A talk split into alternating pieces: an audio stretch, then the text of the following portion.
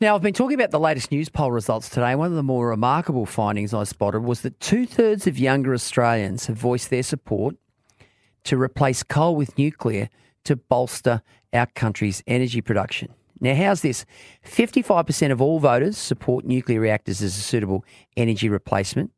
And among Australians aged between 18 and 34, that figure jumps to 65%.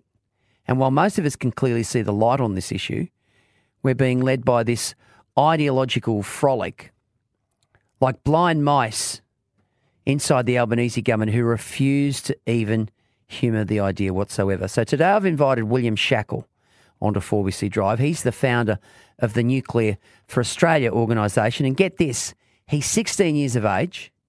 He's been barracking for nuclear for years. And he speaks more sense on this topic than many of the people who voted who we voted in to sit on our behalf in the halls of Parliament House in Canberra. William, thanks for your time. Thanks for having me on. That's an incredibly generous intro. Well, it's all true. Now, we know the younger generations are generally more progressive when it comes to things like energy than older voters, but can you explain to me why you're so invested in the idea of nuclear energy for Australia?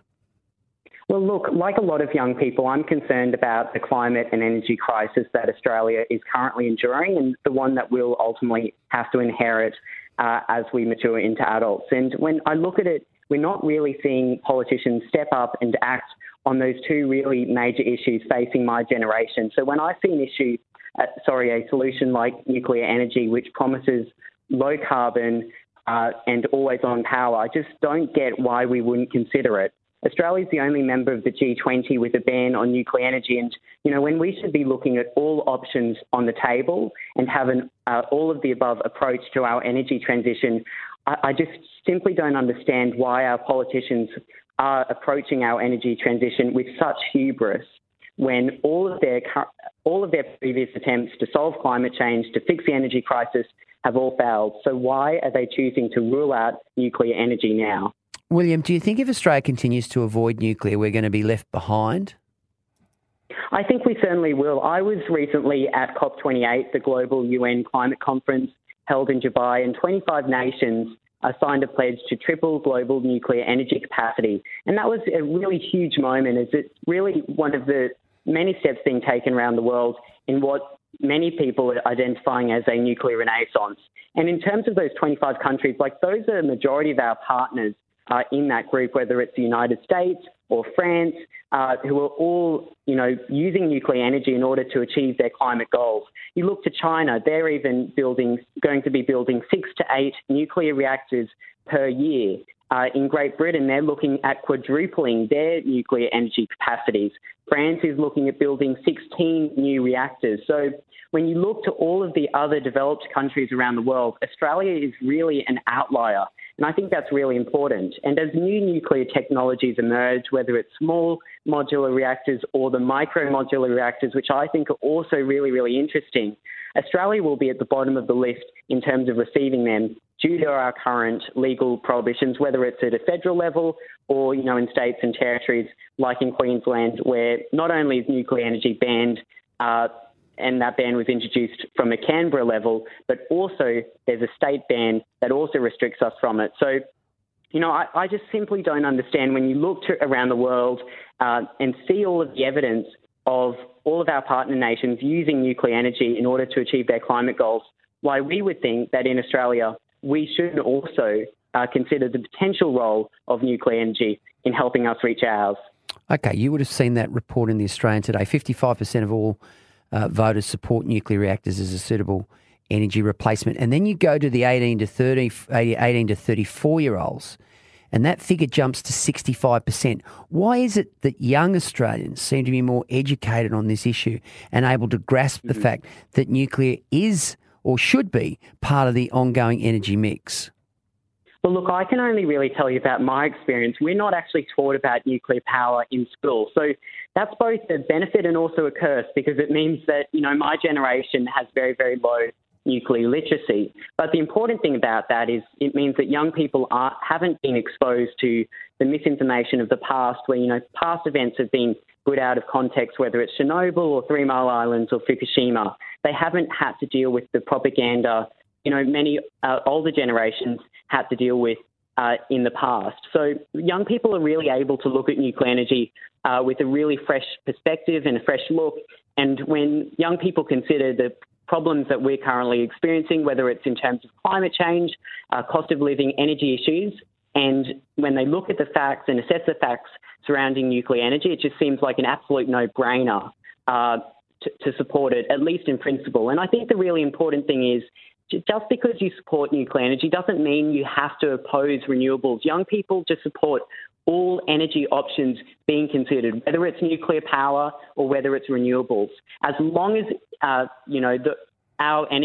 suite of energy options is able to keep the lights on and keep carbon emissions down, like that is the criteria young people are ultimately looking at. And I think it's time for politicians to also reflect on whether they've got those interests at heart, rather than the interests of the respective industries that they represent. We know that Chris Bowen and Anthony Albanese are dismissing it outright. In fact, as you say, they currently have a ban on nuclear energy in this country. Peter Dutton, he wants to be Prime Minister. I'm sure he'll go to the next election with a different energy policy to the Albanese government. And we know that Ted O'Brien, who's his energy spokesperson, has made it very clear that nuclear is very much on the table. Do you believe, especially among young voters, that that could be a point of difference that would help Dutton going forward? I think it definitely would be, because it would be one of the only credible solutions, I think, to climate change that have ever been proposed by any government. It would certainly be one of the most ambitious steps forward in taking climate action. So I think it would be, hugely influential on the votes of young people. I'll be voting for the first time. I'm turning 18 in June this year. So it certainly would impact how I vote.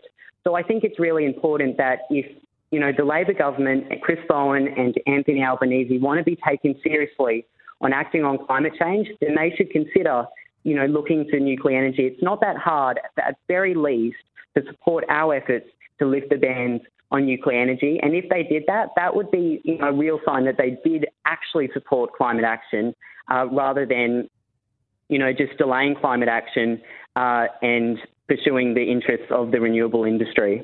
William Shackel, thank you for joining us. I didn't realise that you had turned 17, but you make a lot of sense for a 17-year-old. What school do you go to, William?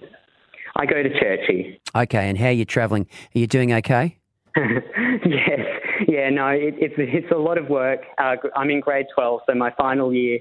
So obviously it's a big year on multiple fronts, whether it's in terms of the nuclear energy debate or my year 12 education. But honestly, that will always have to be my first priority. So hopefully I don't have to put too much effort in. If the government actually looks at the numbers and looks at the evidence and the science and reflects on that, I don't think they'd need, my voice as an advocate in order to make that decision. So, hopefully they realise all of that evidence and they work to lift the bans on nuclear energy. So at very least we can consider the potential role it could have.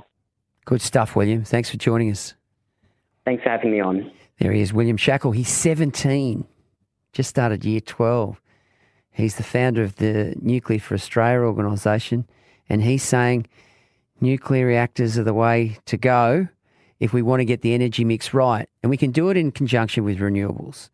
And we can do it in conjunction with the phasing out of coal-fired power over the course of not 10 years, but 20, 30, 50 years. Because I'll tell you what, China and India, developing nations, as they are called, they're going nowhere near phasing out coal-fired power. And, of course, they're ramping up their nuclear reactors as well. So they've got the mix right, unlike Australia right now. Anne says, good afternoon. Young William is so articulate. How old do you need to be to vote into Parliament? This young man is a shining light. Mate, Chris Bowen looks like a dead moth. Shane says, what makes it even more ridiculous is that we're one of the countries with the greatest amount of uranium. Correct. Jess says, in light of electricity usage, we've got all the energy-saving light bulbs and are economic with everything else. In this heat, we do all our cooking outside on the coal stove. We put the aircon on for an hour or two before bed. I got my bill this morning. It's 100 more than the last bill, but yet our usage is almost the same. We have to go nuclear. Mike says, full-size nuclear power stations in Normandy, France, supplies power to most of southern England. England wouldn't have nuclear power, so they agreed to take it off France. And Darren from Bundaberg says, Finland, which is a green government, is 35% nuclear energy and expanding. They're up to 40%, I believe. And have a look at the cost of power in Finland over the last 3 years. Down 75% off the back of that surge in nuclear energy provision. Case closed. Case closed, Mr. Bowen. You, my friend, are on another planet.